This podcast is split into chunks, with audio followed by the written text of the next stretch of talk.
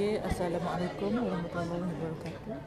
Hari ini saya ingin menerangkan tentang trigonometric substitution.